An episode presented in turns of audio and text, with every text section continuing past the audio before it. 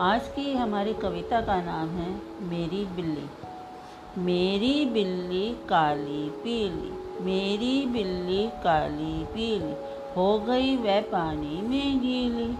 गीली होकर लगी कांपने आंची आंची लगी चीखने मैं फिर बोली, कुछ तो सीख, बिन रुमाल के कभी न चीख।